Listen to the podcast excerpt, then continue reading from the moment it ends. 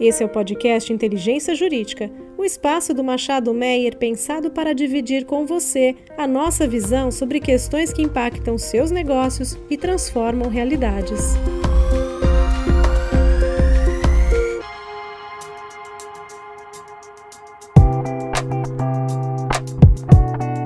Saudações a todos.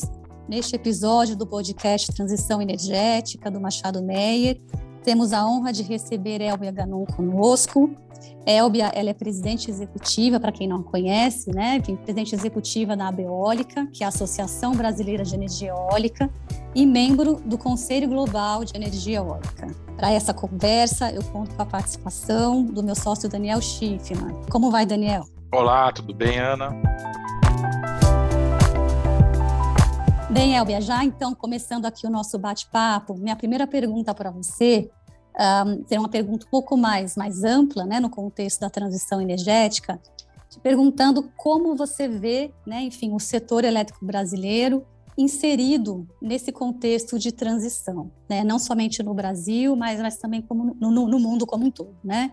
A gente sabe que o setor eólico brasileiro tem experimentado um crescimento muito grande, né? Enfim, na, nas últimas décadas. Quando a gente pensa hoje, né, Brasil, a gente tem mais de 10% da matriz elétrica brasileira sendo representada por empreendimentos eólicos, e certamente entendo que, enfim, o setor eólico aí ele deve uh, representar ou ter um papel importante aí na transição. Então, queria te ouvir um pouquinho a esse respeito. Olá, Ana. Em primeiro lugar, muito obrigada pelo convite. Oi, Daniel. É um prazer conversar com vocês sobre energias renováveis, energia eólica e principalmente sobre transição energética. É um tema que eu tenho me dedicado bastante nos últimos três anos e mais fortemente nos últimos dois. Acabo de chegar da COP e entender é, principalmente a posição global dos investimentos em energias renováveis e volto com um cenário bastante otimista. Bom, olhando para o Brasil, o Brasil ele tem uma posição extremamente confortável quando nós falamos especificamente de transição energética. A gente sabe que a discussão ela é ampla, é uma discussão para a economia de baixo carbono. O setor de energia, ele responde por mais de 70% das emissões globais de, de CO2 equivalente, então é extremamente relevante o setor energético como um todo e, naturalmente, o setor elétrico também. O Brasil, olhando internamente para o cenário brasileiro, a gente tem vivido, principalmente nos últimos 10, 12 anos, e com um importante papel da energia eólica, a gente tem vivido uma transformação energética, uma transformação da nossa matriz elétrica e, e energética pela inserção de novas tecnologias, como é o caso da energia eólica. Neste momento que estamos conversando, há três dias nós é, comemoramos e até lançamos uma série de boletins e de estudos mostrando que a energia eólica alcançou 20 gigawatts de capacidade instalada no Brasil, e isso responde por 11% da matriz elétrica nacional. A energia eólica é a segunda fonte de energia da matriz. Nós temos as hidrelétricas em torno de 60%, depois temos as termoelétricas a gás com 9%, biomassa. E o que é que nós estamos percebendo? Nesse processo de mudança da matriz. A eólica inaugurou essa fase de inserção de novas fontes e depois da eólica outras fontes estão vindo, como é o caso da energia solar e outras fontes renováveis como biomassa e as pequenas centrais hidrelétricas, elas têm adquirido também um papel mais importante. O Brasil aprendeu nos últimos 20 anos, principalmente, tendo em vista a crise que vivemos em 2001, que é muito importante que a nossa matriz seja diversificada, por uma questão de segurança de suprimento, e essa diversificação ela nos permite ousar mais naquilo que chamamos de grau de participação dessas fontes renováveis não controláveis na matriz. Então, essas fontes, hoje, as fontes renováveis respondem por 83% da matriz elétrica nacional, elas tendem a crescer ainda mais. A eólica, em 10 anos, eu cheguei na eólica em 2011, nós tínhamos 1 gigawatt instalado, a, a eólica cresceu praticamente 20 gigawatts, e no final de 2024, nós já vamos alcançar 31 gigawatts de projetos que já estão contratados e que estão em construção. Então, esse crescimento virtuoso da fonte eólica aponta para uma forte diversificação da matriz elétrica brasileira, uma matriz que é altamente renovável, com uma participação também de usinas termoelétricas e uma tendência que essa matriz seja cada vez mais renovável.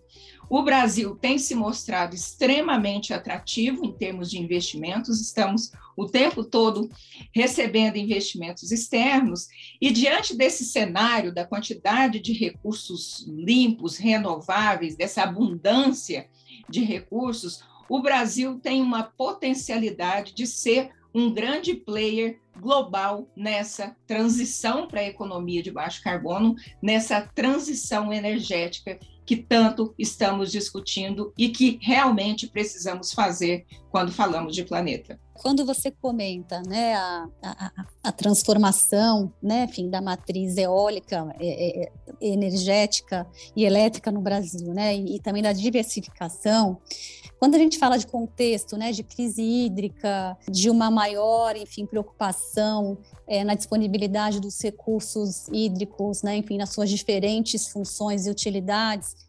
Como você vê aqui os projetos de geração eólica contribuindo para a otimização desse recurso que é tão relevante, né, que é, que é o recurso hídrico?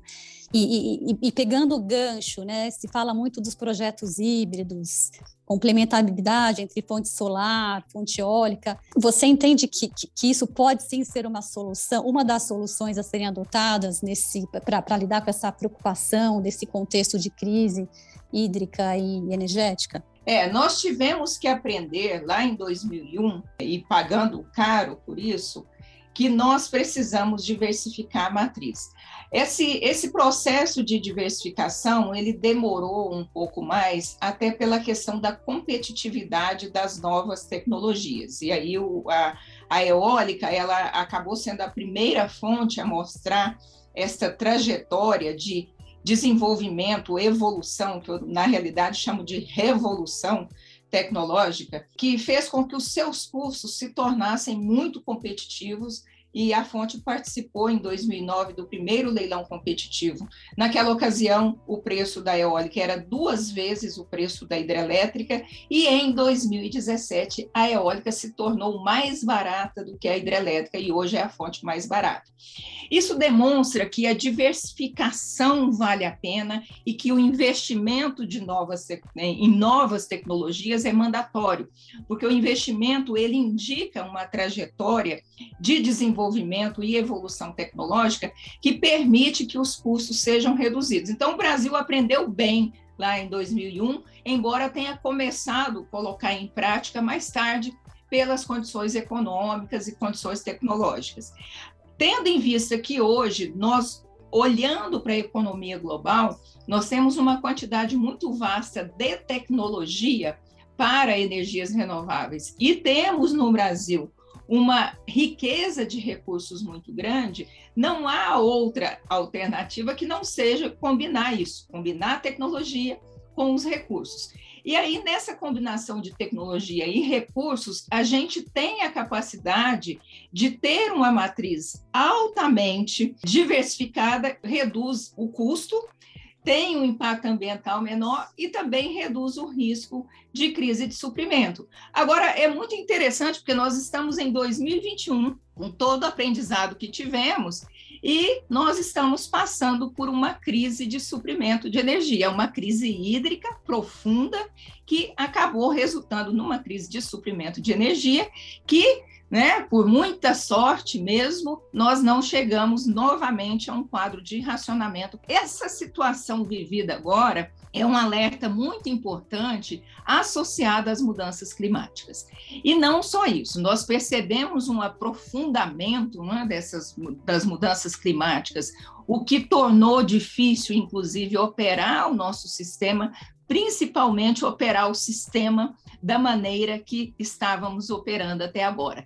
Então, qual é a grande discussão? Primeiro, nós precisamos colocar no nosso modelo de planejamento e também de operação a variável mudanças climáticas de maneira mais forte. Ela já está lá, mas ela precisa ser mais bem tratada na modelagem com um aprofundamento de, desse risco. Esse é um fator. E segundo, e mais importante, e isso objeto de uma discussão que eu tenho feito e até é, escrito sobre isso, nós precisamos utilizar melhor os nossos recursos, principalmente os recursos hídricos, porque o Brasil ele tem 60% de capacidade instalada de hidrelétricas e hidrelétricas com reservatório. Isso é extremamente precioso.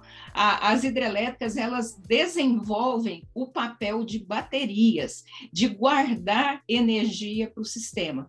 Como nós temos uma quantidade grande de recursos renováveis não flexíveis, que é o caso de eólica e de solar, o que nós precisamos fazer? Operar o sistema utilizando na base esses recursos que não são controláveis, como a eólica e solar, e preservar as hidrelétricas e utilizar as hidrelétricas não só como geradoras de energia elétrica, mas também como importantes fornecedoras de serviços para o sistema, ou o que nós chamamos de requisitos sistêmicos. Flexibilidade, potência. Se a gente coloca um uso mais inteligente, a otimização desses recursos na operação, isso vai determinar também a, o próprio planejamento. E aí a gente precisa precificar por esses requisitos sistêmicos e precisamos precificar por todos os serviços e todas as externalidades positivas que as fontes de geração trazem para o sistema.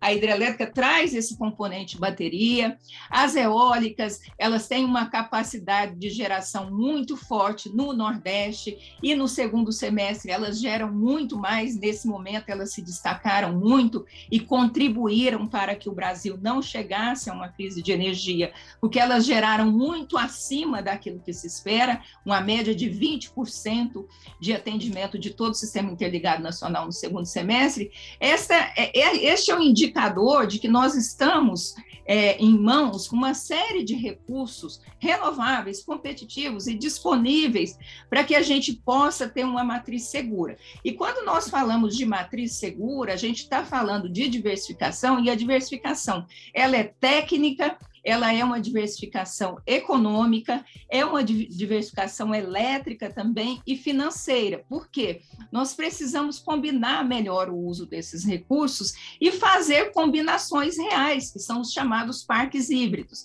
E quando nós falamos em híbridos, nós podemos colocar eólica com solar, que é o projeto que nós estamos trabalhando agora, que está em consulta pública na ANEL, já estamos com muitos projetos em carteira, por quê? Quando nós colocamos a eólica junto com a solar no mesmo sítio, nós temos uma grande economia de escala do uso do sistema de transmissão. Transmissão custa caro, transmissão é muito importante, porque nós temos um sistema único, e quando nós colocamos os parques em conjunto, nós conseguimos evitar investimentos em transmissão, porque o regime de sol e o regime de vento é diferente. O sol gera mais durante o dia, gera durante o dia, e as eólicas geram mais durante a noite. Então, essa otimização dos recursos que a gente faz em loco no sítio é a prova de que a diversificação é muito importante. Além disso, nós já estamos estudando a possibilidade de trazer baterias para o sistema, as baterias tradicionais de lítio, e numa perspectiva de longo prazo, nós estamos falando também de armazenamento por meio do hidrogênio. Uma combinação dessas tecnologias, pensando em sistema, pensando em sítios, em parques específicos, nós estamos falando de um uso inteligente, de um uso otimizado dos nossos recursos produtivos de energia.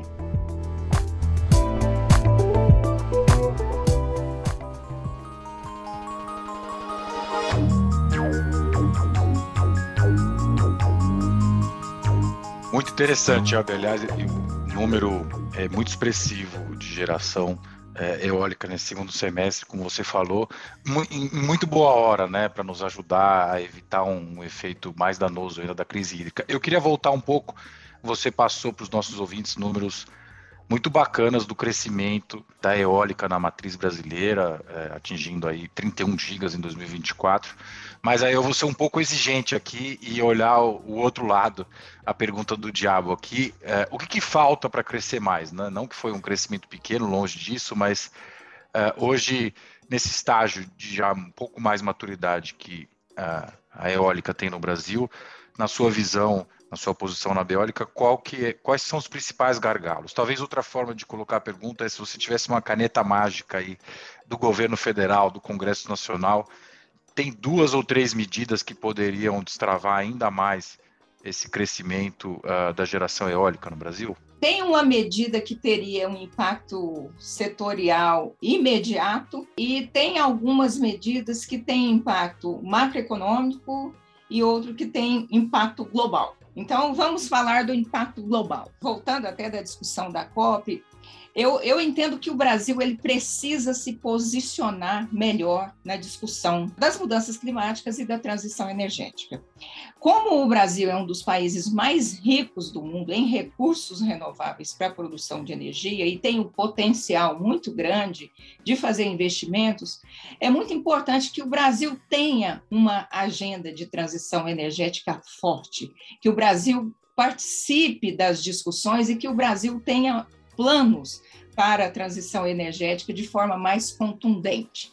E aí isso envolve o poder legislativo, envolve o poder executivo, de colocar o tema é, no centro, o um tema das mudanças climáticas e a busca por soluções dessas é, dos problemas associados às mudanças climáticas. Então, eu acho que o Brasil precisa ser mais contundente nesse processo. Um segundo fator que tem um, um, aspecto macroeconômico é sobre a economia brasileira. O Brasil não cresce desde 2014.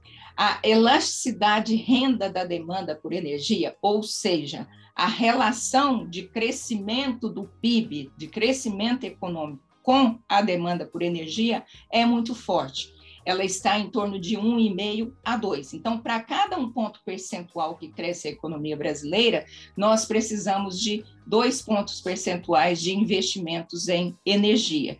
É por essa razão que, a despeito do crescimento exponencial e do futuro virtuoso da fonte eólica no Brasil, nós não estamos crescendo mais. A nossa trava é macroeconômica, é PIB.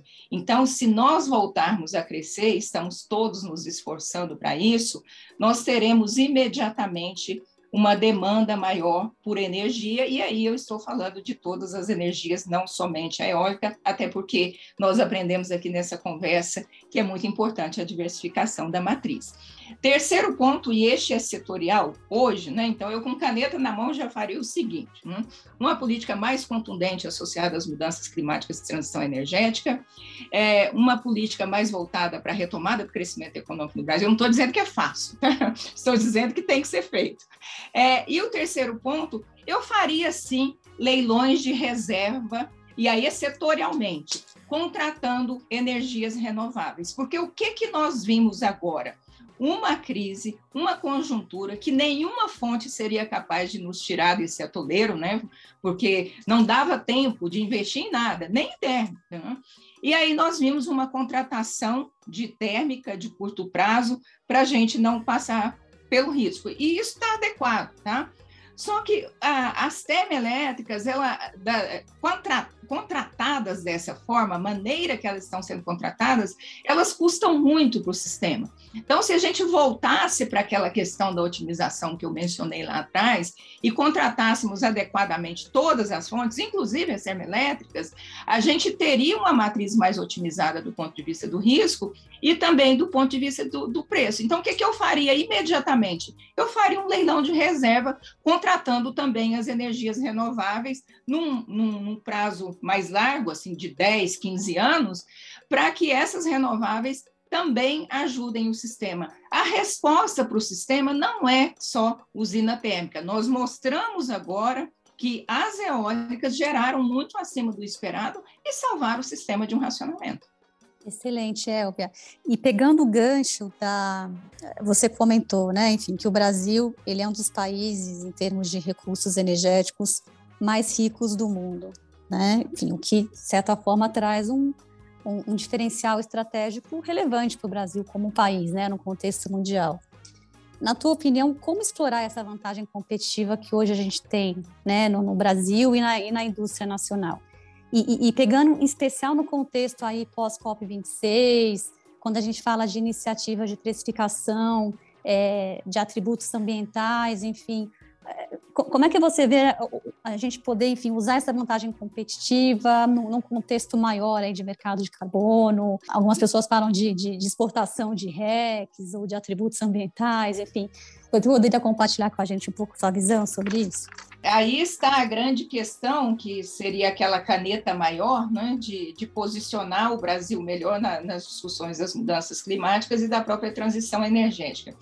O Brasil precisa olhar para essa discussão na lógica também dos negócios. Então, na lógica dos negócios, diante do fato de termos uma quantidade muito grande de recursos renováveis, nós precisaríamos nos posicionar um pouco mais no sentido de que, olha, estamos aqui, temos recursos para produção, e aí fazer políticas voltadas, e não precisa tirar dinheiro do bolso, é muito mais de organizar o ambiente econômico e regulatório, e quando falamos de ambiente regulatório, é, do ponto de vista do setor de energia, do setor elétrico em particular, o Brasil tem uma das melhores regulações do mundo, é um país atrativo, é um país seguro para investimento. Então, a gente tem um ambiente bastante amigável para atrair investimento. Então, o que, que é importante a gente se posicionar? Colocar, olha, nós temos recursos, temos regulação, investidores venham para o Brasil e também olhar para dentro da própria matriz e olhar as nossas commodities.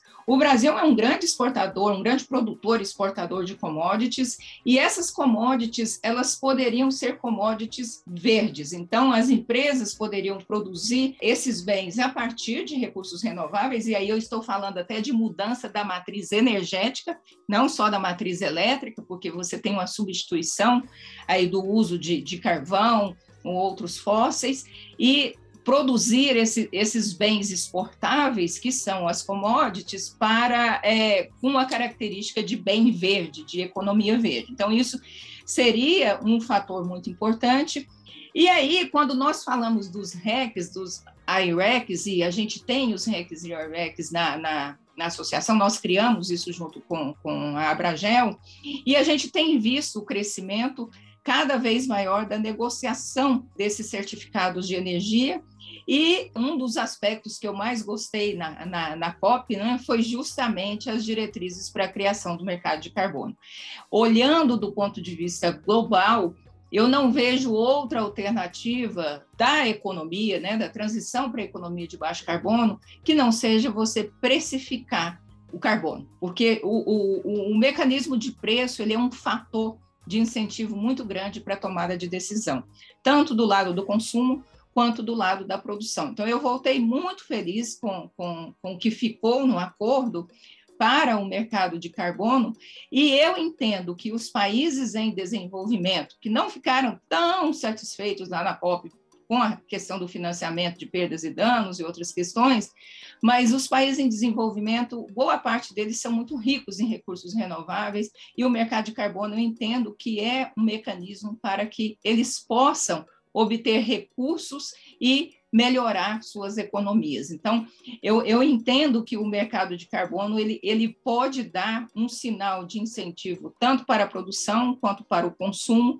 e o Brasil tem uma grande oportunidade nesse negócio do carbono. É, Elber, muito bacana. A gente poderia falar bastante tempo, mas estamos caminhando para o final aqui do nosso bate-papo, e eu queria é, tirar um pouco a lupa do Brasil para finalizar e aproveitar é, que você chegou há pouco tanto da COP quanto da Global Wind, e é, é, saber a sua visão sobre é, é o setor de energia eólica no mundo para um futuro um pouco mais distante. Então, a gente já falou aqui de tecnologias, já falou aqui de configurações diferentes de projetos, questões mais brasileiras, mas os seus pares ali que estão olhando a questão de uma forma mais global e você nessas discussões, o que, que se espera em, vamos dizer assim, 10 anos pelo menos, aonde estaremos quando a gente fala de geração de energia eólica? Ah, muito importante esse ponto, Daniel, porque um dos trabalhos mais importantes que fizemos nos últimos seis meses, e aí falando do GIUEC, que é o Conselho Global de Energia Eólica,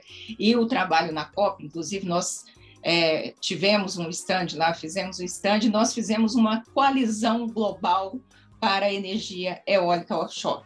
E por que, que foi eólica offshore? Porque boa parte dos países da Europa e os países asiáticos, eles estão investindo mais em offshore porque eles já não têm mais é, tanta possibilidade de exploração de, de parques é, onshore como é o Brasil. O Brasil é um caso diferente, porém o Brasil já está entre os players para receber investimento de offshore.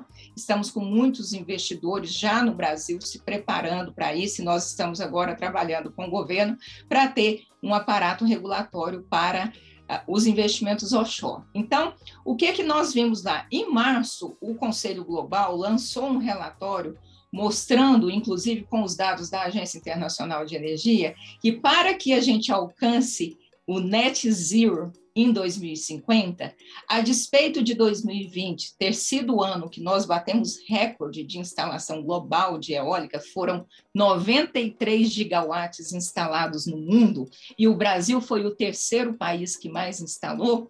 Naturalmente, 87 vieram de onshore e 6 de offshore, que offshore está começando no mundo. Apesar da gente ter batido o recorde, instalamos 93 gigawatts, nós vamos ter que quadruplicar os investimentos em 2030 para que possamos alcançar o net zero. Então, neste aspecto, nós trabalhamos com engajamento muito forte, são 25 é, países que assinaram a coalizão global, o Brasil também pretende assinar, tivemos uma reunião com o ministro Bento, e vamos trazer mais países para essa coalizão global de investimentos em offshore, porque nós vemos aí nos investimentos de offshore uma grande oportunidade para aumentar esse mix de energias renováveis que o mundo precisa. E são investimentos que temos um potencial enorme em todo o mundo, praticamente. O Brasil tem uma disparidade enorme de, de, de, potencial, cerca de, um, de um, um terawatt de potencial. Essas fontes estão ficando muito competitivas, as fontes renováveis elas estão tendo é, é, quedas muito drásticas nos últimos anos, a, a offshore já está se tornando muito competitiva, lá fora é altamente competitiva. E, então, diante desse cenário, nós vemos com muito boas perspectivas os investimentos em energia eólica de forma geral e também em energia offshore.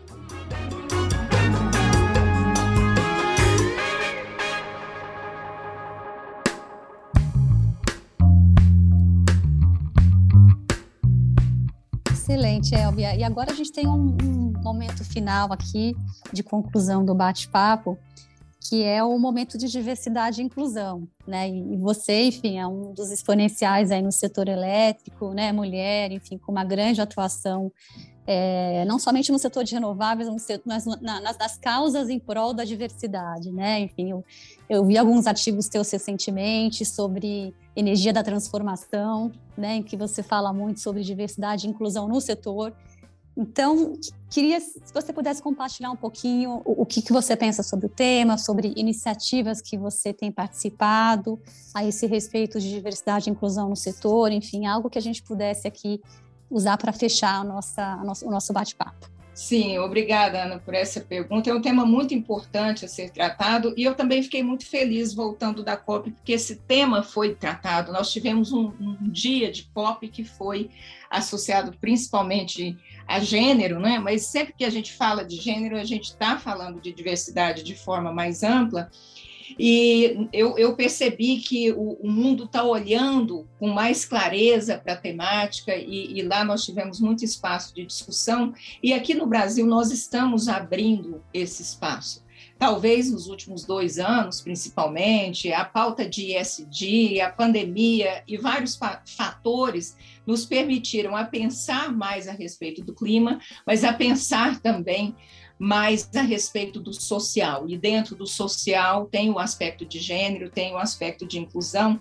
Então, eu tenho trabalhado, sim, muitas iniciativas, é, trouxe o conceito de energia da transformação, o conceito de transformação energética, porque eu vejo assim que é, os investimentos em energias renováveis por natureza, eles têm um peso de SD muito forte.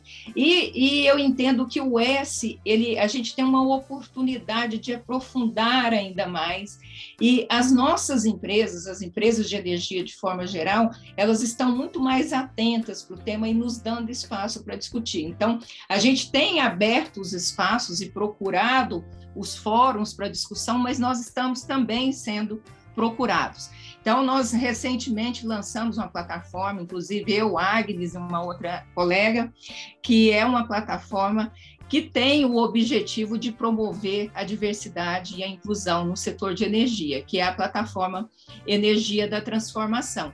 E essa, esse conceito de transformação é justamente você pensar em transformar também a sociedade brasileira. Né? Você transforma a sociedade por meio de, da energia, porque se você leva a energia, você traz o crescimento econômico, você traz o desenvolvimento econômico com este olhar de diversidade e inclusão, você realmente consegue fazer uma grande transformação na sociedade. A gente sabe o quanto que os investimentos em infraestrutura são relevantes e os investimentos em energia são relevantes. Então, com essa pauta dentro do setor de energia, nós entendemos que podemos fortalecer muito a inclusão fortalecer muito o gênero, o papel da mulher no mercado de trabalho, o papel da mulher no setor de energia.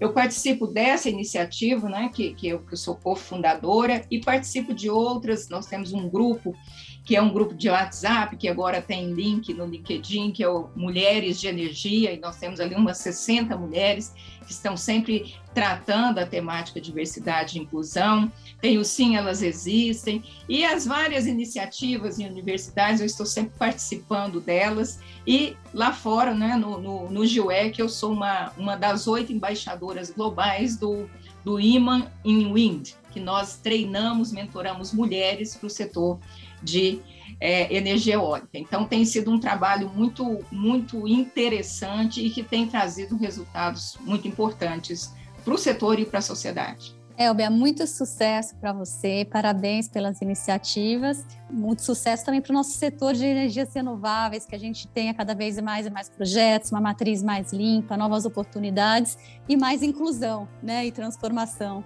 para a nossa sociedade. Muito obrigada pelo papo e até breve. Até uma próxima. Muito obrigada. Até a próxima. Obrigada, Ana. Obrigada, Daniel. Foi um prazer falar com vocês. Obrigado você, Albia. Muito bacana tudo que você compartilhou e também todas as suas conquistas. E aí vou até incluir uma delas, sua gestão de tempo deve ser brilhante, porque eu fiquei aqui tentando imaginar como você consegue fazer tudo isso encaixar na sua agenda. Parabéns aí por tudo, Albia. Obrigada, Daniel. Agradeço a presença e participação de todos e até uma próxima.